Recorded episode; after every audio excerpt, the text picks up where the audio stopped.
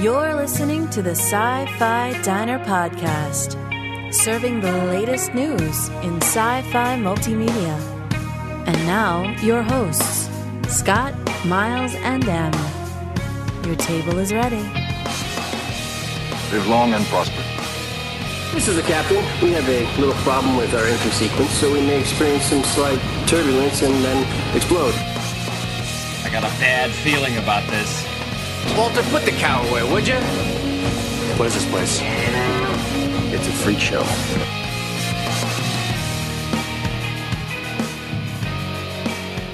Well, welcome to the Sci Fi Diner podcast. It is episode 211. I'm one of your hosts, Scott Herzog. And good evening, I'm Miles P. McLaughlin. And tonight we are bringing you a very special interview that we did with, with who, Miles?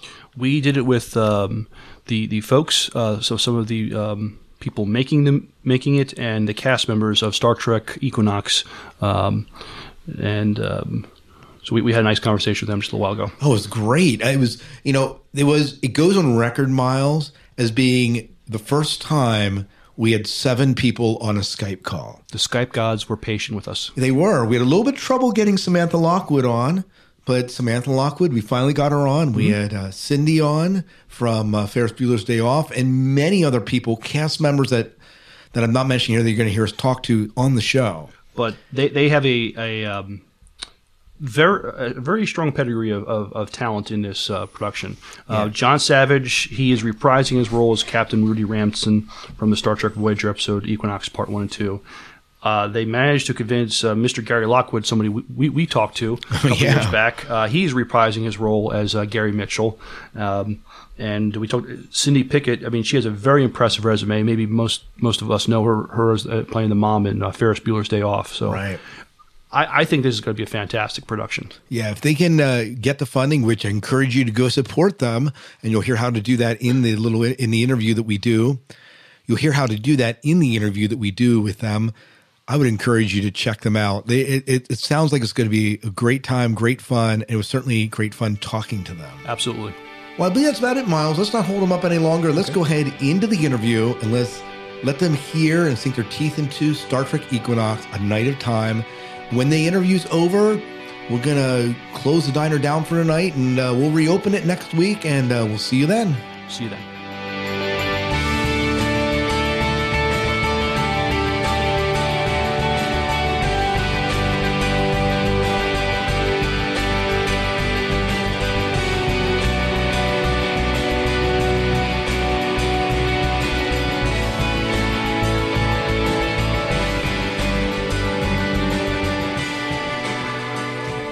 Love Star Trek know that there are times many loose ends are left at the end of a great episode. Sometimes those loose ends will get addressed, and we get an exciting sequel to that great episode. However, many times those loose ends are left alone and never get seen again, and it's left to our imagination to guess what happened to that pivotal character in that episode. Did the character really die? We didn't see him actually get killed. We're kind of led to believe they did but it's kind of ambiguous. Well, a new independent Star Trek fan effort is going to explore what happened to two great characters from Star Trek. Gary Mitchell, played by the and reprising his role as Mr. Gary, Lockwood, and uh, Captain uh, Rudy uh, Ransom, played and, and he is also reprising his role, played by Mr. John Savage. We were led to believe they died, but did they? It is my pleasure to introduce and talk with some of the fine folks of Star Trek Equinox, The Night of Time. The filmmaker, Mr. Cameron Burton, the production manager, Mr. Jason Genser, and we have some of the cast as well. Uh, we have uh, Ms. Cindy Pickett, uh, Ms. Samantha Lockwood, daughter of Mr. Gary Lockwood, uh, Mr. Quintus McDonald, and uh, Mr. Paris Mayhew. Welcome and thank you for taking time to talk with us on the Sci Fi Diner podcast. Thank you. Happy birthday! Thank you. Yeah, no. It's awesome to have you guys on. And uh, I think this goes on record for being our largest Skype call ever in our interview. Oh, definitely. Yeah, Yes. so so it's great. And uh, Jason, we really appreciate you um, putting this all together. So No problem. yeah. All right, um, Cameron. Why don't we start out with you? This is really a two-part question. I'll I'll start with the first part here. What kind of inspired you to write and produce Star Trek Equinox: The Night of Time? Um, well, it was almost an accident, you might say. Um, I was working with uh, with Hidden Frontier Productions, producing an audio series telling the backstory of the starship Equinox. You know what happened to them in the Delta Quadrant, what what led up to the Voyager episodes, and um, man who's actually behind this whole project, uh, Eric Ninehouse, he uh, found was preparing to put this project together and found me through the audio series Facebook page and we talked for a while, and then he said to me, "You really seem to have a good gra- grasp on Rudy Ransom. How would you like to write the script for this thing?" And well, naturally, I jumped at the opportunity. I mean, it's an amazing opportunity. I mean, how many fanboys get that chance? Seriously, Absolutely. you know. And um, so uh, he gave me a very, very rough concept that John Savage had worked out. And I built the script around that. And over the next um, three days or so, sleep became a distant memory because I just had it so sharp inside my head that I did not want to sleep or risk losing anything that I could see inside my mind. So, yeah, I wrote the uh, the basic script in three days, and it's Wow. just been snowballing from there. Wow. Now, did you? Did, was there a lot of revision you did to the script after that, or is it is it basically the way Um, that you a little bit, a little bit, but for the most part, it's still basically the same story. So But I did cut some of the fat out, though. No, yeah, so we, we talked about Captain Ramsey, but we're bringing Captain Ramsey and um, Gary Mitchell um, together from from the episode for the, for the second uh, original series pilot where no man has gone before. Um, uh, what what inspired you to bring Gary Mitchell into um, this uh, into this mix? That was another part of the project that Eric Ninehouse uh, wanted to do was bring back Gary Mitchell because he and Gary are apparently uh, long, very long time friends, and uh, after Gary read the script, he decided to do the project, as I understand it. Um, but it it was basically Eric's idea to involve Gary Mitchell in this project, but to figuring out how to bring this character back when he was apparently killed, you know, that was a challenge, but it was a fun one. Can I interject? It's Cindy Pickett here. yeah, absolutely. Eric Ninehouse said, told me that Gary Lockwood actually came out of retirement to do this. So that is true. it That was a personal. Uh, it's a personal thing for him to be doing this. He he had retired from acting, so I thought that was pretty cool. I think it's very cool too, Cindy. I'm just totally thrilled to be able to work with some of the uh, some of the best guest star actors that Star Trek ever had, and to you know actually speak with them and with you and Samantha, and it's it's a thrill for for a regular Trek fanboy like me. yeah, absolutely. Ditto here from New Jersey. Yeah, yeah, absolutely. We had a chance to meet uh, Gary and sit down and interview him at a shore leave convention a few years ago. Right. So it was a pleasure chatting with him then about his work in Star Trek. So I'm glad to see that he's out of retirement and working with you guys. That's for sure. Definitely. Yeah. I think that makes all of us. yeah. Yeah. Well, with, without giving um, spoilers, um, this is obviously a, this crossover episode between the TNG era and the TOS era. Where's the focus of this episode going to lie for people that are, you know, fans of these series? What do you mean by the focus? Well, I guess a where's the, I guess maybe uh, Will we see? uh, I'm assuming we're going to see some of it take place in in Ramsey's time, but um, but uh, or is going to be mostly in you know in, in the TOS era, and maybe just harken back to you know the TNG era or 50-50 or Part of it does take place during during Rudy Ransom's time, and but the bulk of the focus, you might call as you call it, is uh, during the TOS era. Cool. But we do part of the script is set in the 24th century. Th- There's still a lot of fans of original series, so that'll make them happy. Yeah, absolutely. absolutely. Jason, we'd like to talk with uh, you a little bit now. Just two words: production manager. All right. Um, you know, it's a role that you're you're you're you're putting on many hats as you're trying to organize this thing. Can you describe how your role's functioning in this production? Well, I will confess that my background is in IT, not as much as in the uh, uh, Hollywood genre, uh, and as a result, or or the entertainment business even in general. Uh, so as a result, I'm very new to this role. But what I found is that I am definitely wearing multiple hats uh, doing things from coordinating group interviews like this one to working on facilitating some of the back end production aspects, um, such as I'm working with the uh, one of the gentlemen doing visual effects to ensure that we kind of remain on track to get the ships created that we need um,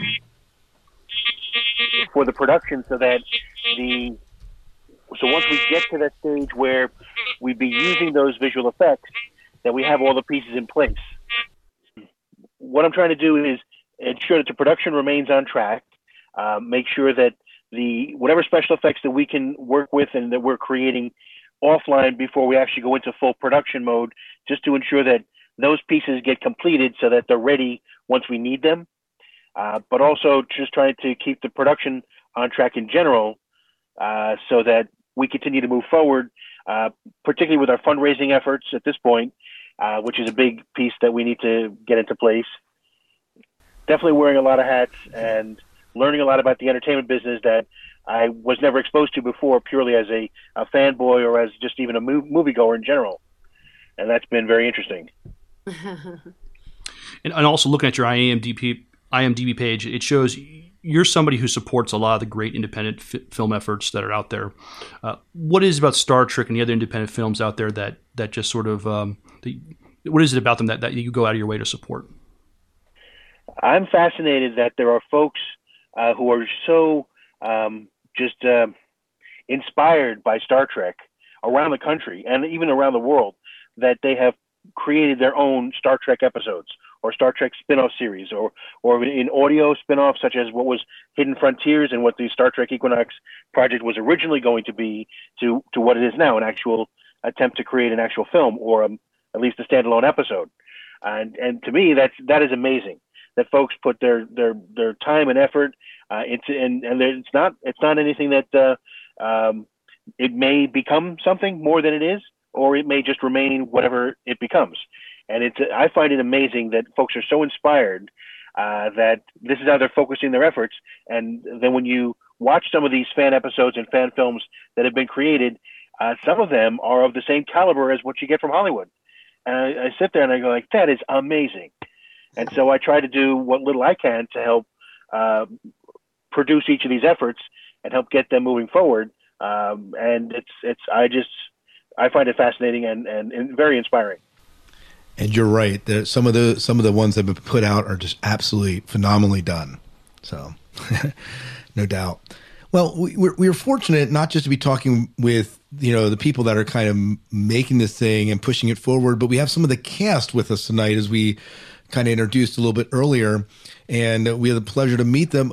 I guess the question that I have as we start out here, and maybe we can just kind of go around and kind of share this.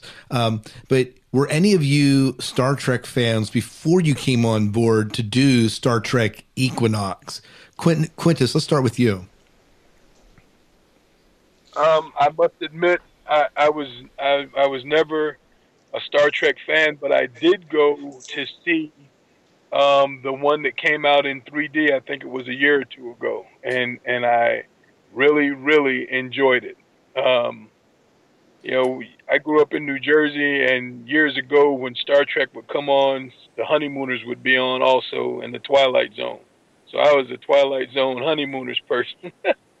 but I, I, you know, that that uh, that last movie, the the 3D movie, really did intrigue me. Um, I must admit, I, I mean, I've not gone to YouTube or anything and started looking at old episodes, but um, when when Eric reached out to me and uh, asked me if I'd be willing to to to work with him in in this uh, film. he just he didn't even say what it was. He just said, "Would you be willing to work with me in a film?" And I told him, "Yeah, you know, wh- whatever it is, you know, we Eric and I go way back um, to high school, so told him, yeah, you know, I'll support what you're doing, and um, here we are. You know, he told me he told me that it was a um, a a fan film from Star Trek. I thought it was pretty cool since you know seeing the 3D movie, um, and I was really excited when I saw it, and uh, so I, I'm excited uh, to meet the rest of the cast in person to to do this this film. Um, I've done theater all my life, and so this is a, another opportunity for me to to do a craft that I enjoy doing, and to be a part of something that's really special um, in the fact that it's a fan film. So Very I'm good. excited. Good. Uh, Cindy, how about you? How did you get in? How did you get on board with this? Are you a Star Trek fan? You know, I'm not a. I mean, I love. Uh, I, would always. I'm not a TV. I'm really not a TV watcher necessarily, or, but I. Um, I would always love watching Star Trek, but I was not a, a devotee. But, but Brent Spiner is my oldest friend who played Data, and in fact, when he called me uh, when he auditioned for the job and they wanted him to do it. And he called me and he said, Should I do this? And I said, uh, Are you working a lot right now?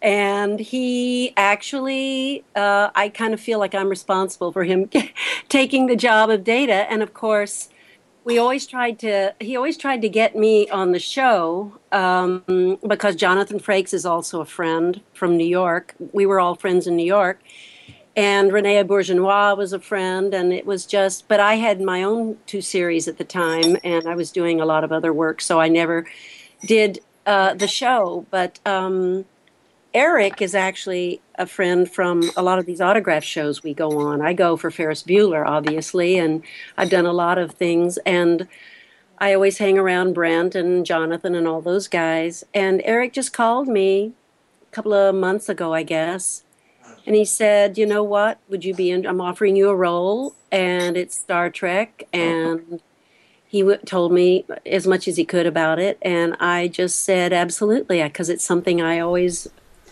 um, actually wanted to be a part of. So here I am. There you are. There you are. In, in, in Paris, how about you?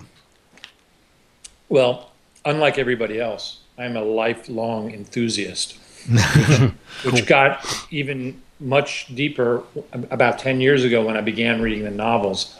And I've read at least 500 of them Oh my word! multiple Wow. times. And um, I, I feel almost so close to the characters that I feel like I know them better than I know my own friends. So I think I'm primed and ready for this project. Yeah, you definitely are. Definitely. Yeah. And Samantha, how about you? How did how, did you get uh, into this project? I mean, what was your background with Star Trek? Uh, my background with Star Trek is that I used to walk in when my neighbors were watching it, and then I'd walk back out because I had no idea what was going on, and I was like five years old. Right. So for me, I, I, I mean, my connection to Star Trek is really like the new movies that are coming out, the big movies. I've seen those. I love them. I have seen episodes, of course. I mean, how could I not? I couldn't have lived this long without seeing a couple episodes. But you know, now I see it, and I think my generation is a little bit spoiled, to be honest, because what was like really an amazing, cool new sci-fi thing, and like had all these awesome special effects. You know, like even for that generation, I can't say they were awesome, but I have to say, for my generation, now looking back, we were kind of spoiled. You know, for us, it just looks like watching dinosaur type, you know, Right. film, filmmaking. So, um, I don't know. For me, I've I've never been emotionally connected with Star Trek beyond. Well, my dad was in it, and he helped get this like cool franchise off the ground by doing a pilot, and he was a star at the time. So, you know, I was always very like happy to hear that and proud of that. And I think even now with this project, I think that's a little bit my connection to it. Um, and then of course I read the script and I loved the part, and you know I like I like the fact that I get to play somebody who gets to dress up in a cute costume and be smart. be smart and cute. Why not? Yeah, why not? Why not? Cute costume, important. Yeah. Yeah. Okay. Quintus would like to talk to you. Um, in doing some research for this interview, um, I hope you, I I hope you don't mind me asking this. Um, are you this? Are you the Quintus McDonald who is also a, a pro football player? Yeah, I'm the same. One and the same. Awesome. One and the same. I, I think you'll make a great, great Klingon then. Uh, I, I'm I'm excited uh, to be a uh, an alien. Yeah, there you, there, there you go. I get to be an alien, Yeah. uh, and I can have an outer body experience in my body. There you go. Can you tell us? I'm a, ma- I'm a master yogini kind of. So I mean, I've been doing like Bikram yoga my whole life. So I'd like to have an out of body experience while I'm shooting as well. We can. we Hey, can I've both been do that at the same time. Maybe maybe you can meet in your out of body experiences and yeah, what? You guys get a room. to another level. level acting. Actually, leave your body. Yeah, there you go. Um, Quintus, can you tell us a little bit about the character that you will be playing in Star Trek Equinox?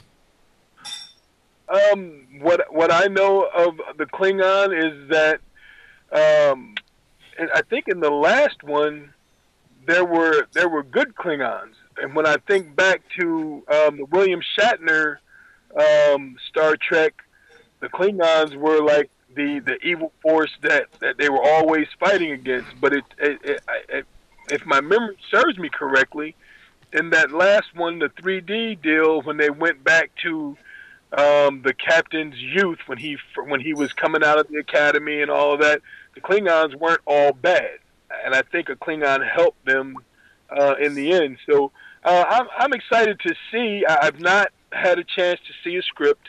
I don't know uh, the Klingon language, um, but that's going to be uh, an exciting challenge for me to to learn to speak um, this alien language. uh, you know, it, it's all very exciting. So it's it's an open book for me, and and and I'm ready to embrace whatever it is that's brought my way um, with the character of the Klingon in in Star Trek Equinox. Now, yeah. Now, will you be uh, maybe, and maybe you don't know this, but will you be in full Klingon makeup? Or are you going to look more like a Klingon from TO, TOS, the original series? I don't know. You don't know. Uh, I, I don't know. Um, I've, I, I'm actually growing dreadlocks now, and, and Eric saw a picture on uh, Facebook, and, and he got really excited about, about the picture. So, um, who knows? Maybe you know, I, you know, if they decide the the producers decide to do something funky with my face and leave my hair, if they decide to put me in full costume, whatever it is, uh, I'm going to embrace it and roll with it. Ms. Pickett, in, in doing some research for this interview, and, and you mentioned this, um, you um, about your, your your your work with uh, Ferris Bueller's Day Off. You have a very impressive uh, IMDb resume, guest starring in some of the, the top top shows of the last few decades, and and, and when I, when I saw that, that you played Ferris Bueller's mom in in, in Ferris Bueller's Day Off, I was tickled because that, that's one of my favorite teen comedy movies of the '80s of all time. Well, yeah, it's a cult that has a message, you know? It's Mhm. true. I mean, even if even now, if it's on TV, um, I'll, I'll stop and watch it because it, it's just it's it's still fantastic. I, think- I think it still holds up. You know, my kids are in their 20s and they still say, Mom, Ferris is on. and we all go and watch it. I, I can't tell you how many. I, I'm a teacher during the day, and I can't tell you how many times it comes up that the line Bueller, Bueller, Yeah. Bueller. I mean, just it still resonates in the society. Yeah, go it ahead. It does. You know, I was thinking, I don't know why, but I was thinking today about just posting on Facebook, even just that last line of, of, of uh, Ferris's, you know, you got to stop and look around once in a while or you'll miss it. Oh yeah, because there's great so much going on in the world and stuff, you know. And and one thing that's really cool about Star Trek is it it lets you escape all of that, you know. And I think um, I think it's important for that, honestly. Well, I, I know there was talk a couple of years ago of a possible sequel. Um, I don't know if Right. that's if that's still being considered, but but I hope so. That that that would be you cool. know, when they did the 25th, uh, we did a 25th reunion screening, and uh, you know, the producer was there, and um, uh, several of the actors were there, and um, Tom Jacobson, who was the producer, and um, um, Jeffrey, who was the principal. Jeffrey had been in touch with John right before he passed away, and they had actually taught. They were taught. He was talking about a sequel, and he was going to set it. All I heard was he was going to set it in Hawaii.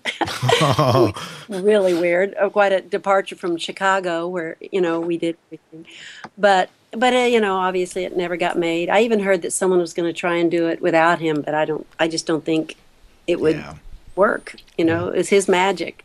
His you know, he loved that generation of children, and he related. He was kind of a child man himself. You know. Well, I I was a teenager when that movie came out, so it, it definitely resonated with me. Yeah, absolutely. Yeah, Everybody, um, I'm sorry to have to interrupt like this, um, but I do have to take off now. But there's just one more thing that I want to mention real quick before I do that. Absolutely. And uh, Cindy, Samantha, I think at least you two may have heard about it, but uh, we currently have in script in script development right now some Equinox Origin short films that we're going to be putting out soon to raise awareness of the project and Cool. hopefully garner even more support. So And where, where will we be able to see those when they're out? uh, they should be available to view online. Okay. So if they go to the Star Trek Equinox page, we'll give at the end of the show here, they'll be able to find it. That's right. Very good.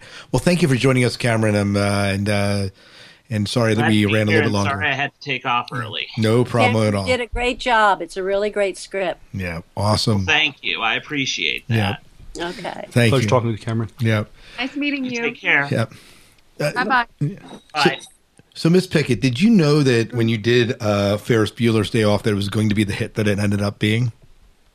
No, because he had had a string of, you know, I mean, all of them were sort of wonderful, and uh, and it didn't. Ta- it wasn't a cult film right away. It's just the one that kind of, ra- you know, it was the kind of the, it was the one that rose to the top. You know, it was the one that that somehow endured time. So no, it, it, I remember when, uh, you know, my my uh, Mr. Bueller and I got married. We met during that film, and we got married and had two kids. And we aren't married anymore. But when we went to the premiere, it was at the Chinese, and uh, it- when the you know the parade happens, the twist and shout, people stood up and started dancing in the aisles. That's and we thought, you know, this is kind of special, you know. but uh, Oh. no, it just evolved over the years. I I, I just uh, think it's somehow just people related to that part of themselves, you know, that that you you know, especially Cameron and how some people are like that, and, and we need people like uh, Matt, like uh, Ferris to sort of get us out of that place, you know. So I don't know. It it seemed to. I loved Breakfast Club too, but um, this is the one that became the cult film. L- lucky for me, right? Although Breakfast Club has its own cult following, It does. it does indeed. It does indeed. More, I think those are the two that have the you know that I loved Bre- Breakfast Club. I you know I watch that whenever it comes out too. awesome. It was good too. Risky Business. That was one of my favorites. that was cool too. That was special. Well, Oh, there was another movie that my mom almost did too. It was, oh gosh, I'm now it's totally, I'm totally having a brain fart. But it was another one of those 80 movies where um, there was a girl named Mandy and she takes her top off in the window. What was it with John Belushi? I don't know. It was years ago. What was this? Animal House. Animal. House. Oh yeah. That was a great one too. Yeah, my dad. These were. It was a great pu- time for film, actually. Oh, absolutely. Yeah, I agree. Much more for film than television. Although television, there's Yeah. there's some good TV, but the movies are what stick out to me. And Well, I was on a series called St. Elsewhere, which was with Denzel Washington. Oh yeah, yeah, that was. You know, I, I was a doctor, and one of my patients was Ray Charles. And, you know, that was a pretty, I, I'm getting goosebumps right now. Oh, It's an awesome time, Yeah, you know, as, a, as, an, as an actor. It Yeah. really was. It was, it was just a really special, it, people that were making films weren't lawyers and, you know, corporate people. They were artists. They were directors and they were, you know, it was, it was different. yeah, It was great. absolutely. The movie I liked from the 80s was Wrath of Khan. That's another great 80s movie, too. Yes, absolutely. By the way, Animal, Animal House was uh, in the 70s. Oh, that's right. Oh yeah, it was. So oh, we'll, we'll put it in with the '80s. We like we like lumping up the '80s. No, just kidding. Um, Cindy, you've done so much in your career, and, and but now, now now you're doing something in the world of Star Trek. Uh, what's it like for you now? Now, now do something something kind of totally different than than you know what, what we've known you for. Well, you know the the at this point in my career, I get to pick and choose whatever I want to do. And there's something, I mean, I took astronomy in high school and college, and I have always been fascinated by all of that. I believe in in life beyond and all of that, and I just kind of uh, it just intrigued me, and um, but because you know Brent and I are very good friends, and it, it has made you know it was just something I wanted to be a part of. It's kind of like a like a it's not like a social club, but it's like a it's like a um I like what it has to say. I like what it what it talks about and I like the magic of it and I'm ready to be a part of something like that, you know? And the person the the the um the character that I play is an admiral, which is, you know, I've been all the great moms of the world, but she's uh, she has the fate of Captain Ransom in her hands, and you know she's business as usual, and she's pro Starfleet, and she's a professional, no room for nonsense, but she has a vulnerable side too. She has a soft side which she doesn't show very often, but um, you know that's something we're going to work on writing in. You know, so that there's you know there is. Um, more to her than just you know military right. Awesome. which makes it cool That does make it awesome. So, uh, so, so Paris, let's let's move on to you here for a little bit. Uh, you know, looking at your IMDb page, you've already done so much work being a camera operator and director. Much of your work has been done in directing rock music videos. Can you tell some of our listeners some of the videos that you directed that our listeners might recognize? Well, the, I guess the most popular one I ever directed was uh, Onyx Slam, which is was the longest running number one video on MTV ever. It was, Awesome. it was number one for four months. Wow. And before that, it was number one on Yo MTV Raps for five months. So it was pretty much the biggest video of the year, and it won Best New Artist Video and all that kind of stuff. But I've done, you know, a hundred music videos. Oh wow. Dad up, dad up. Oh! exactly. nice, nice. Uh, so wow, so music videos to Star Trek Equinox. What? Uh, and tell me about this transition for you. Uh, how does this? How does this work for you? What made you say, you know what, Equinox? Let me try this. I mean, it's very easy. It's almost like you guys came into my world. I didn't come to yours because, like I said, I'm so steeped in the stories after reading, like I said, 400 novels, um, that I feel like it's so much a part of my life that being a part of this is very easy. And one of the things that Cameron was talking about, about the continuation of characters and, and, uh, then one of the things I love about Star Trek is the continuation. There, there is no break. There's not a single story that contradicts another story. The timeline is always kept pristine. You can read one novel about a character and a character is brought in from another story and they do not contradict each other. Even after reading 400 stories, I've never heard a contradiction until these J.J. Abrams films came out. And I know they right. made, they made the excuse that it was uh, in an alternate universe and all that kind of stuff. But to me, I found it a little disturbing. The thing I love about Equinox is that it's really a throwback to the feel of the original series and going back to those characters that are familiar that we didn't know what happened to and we get to see what happens to them i think is a great idea and i'm so thrilled to be a part of it. So, what Star Trek book are you currently reading? um, well i'm not currently reading one but the last one i finished was called sarek and it's about spock's father the diplomat and it it's a great book i've read it five times Wow. Well, if and you I'm- ever my character will be called Sorak, which was as close as I could get to Sarek without just stealing his name. if you're ever free to come to the East Coast sometime during the month of August, uh, there's a sci-fi convention called Shore Leave, and they get a lot of um, Star Trek novel authors there. I think. I mean, if you if you love the books, you you would love this convention. Well, I'm in Brooklyn, so that's not really a problem. And I've also noticed from reading a lot of the Star Trek novels, I'd say about half of them are New Yorkers. Oh yeah, oh, they you're, are. you're right. Yeah. Yeah, absolutely. yep.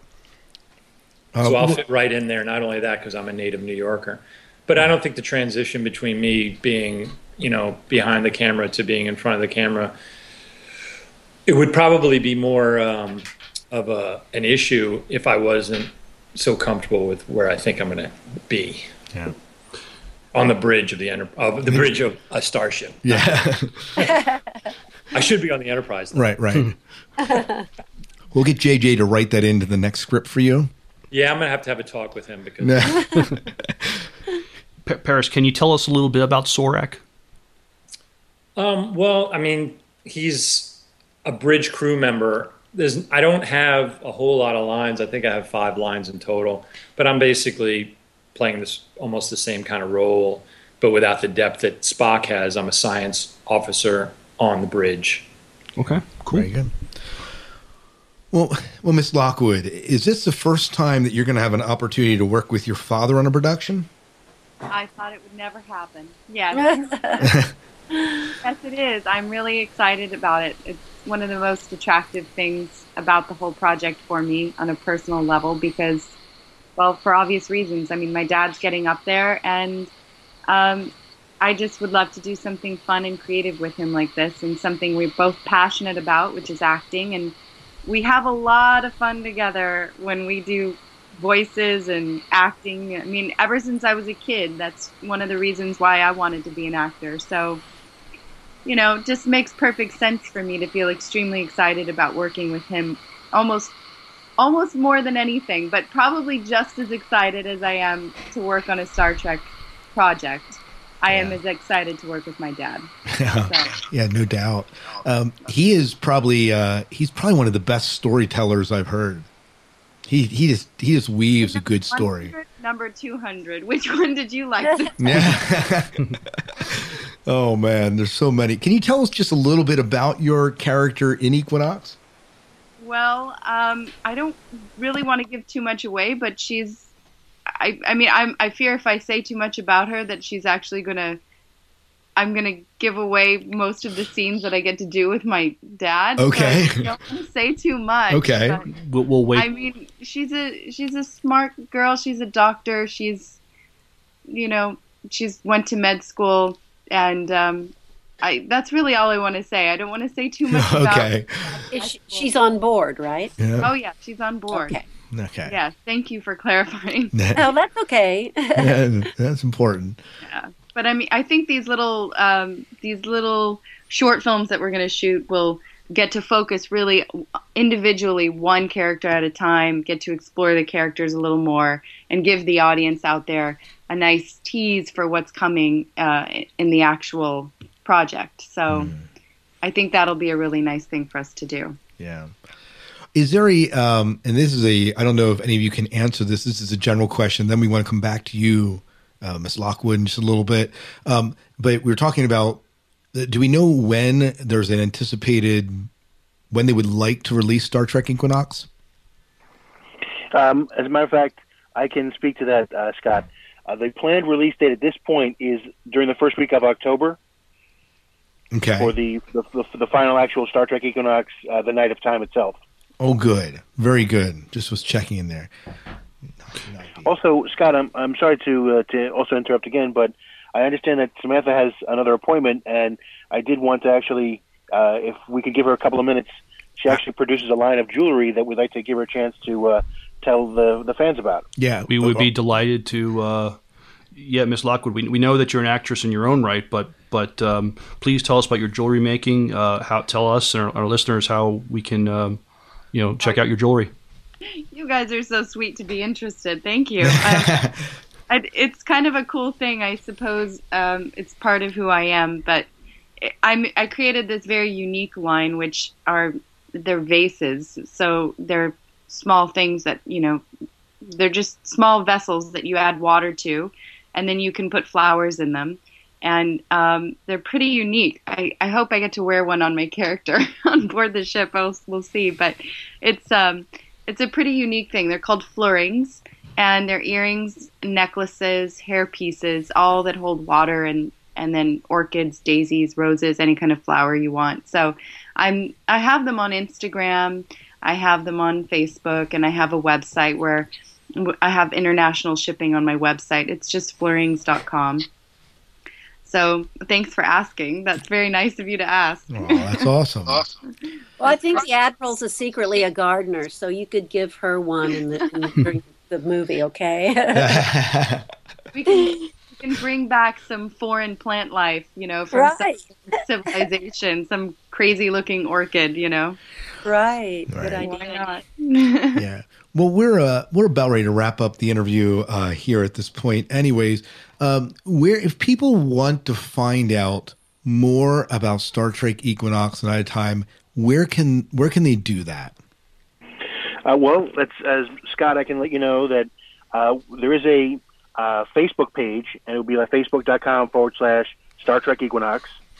Uh, there's also a, website where we have a blog which talks about the production, and that's at StarTrekEquinox.com. And in addition, at this point, we're running a GoFundMe campaign as a fundraiser um, to raise funds for the production, and that's GoFundMe.com forward slash Star Trek Equinox fan film.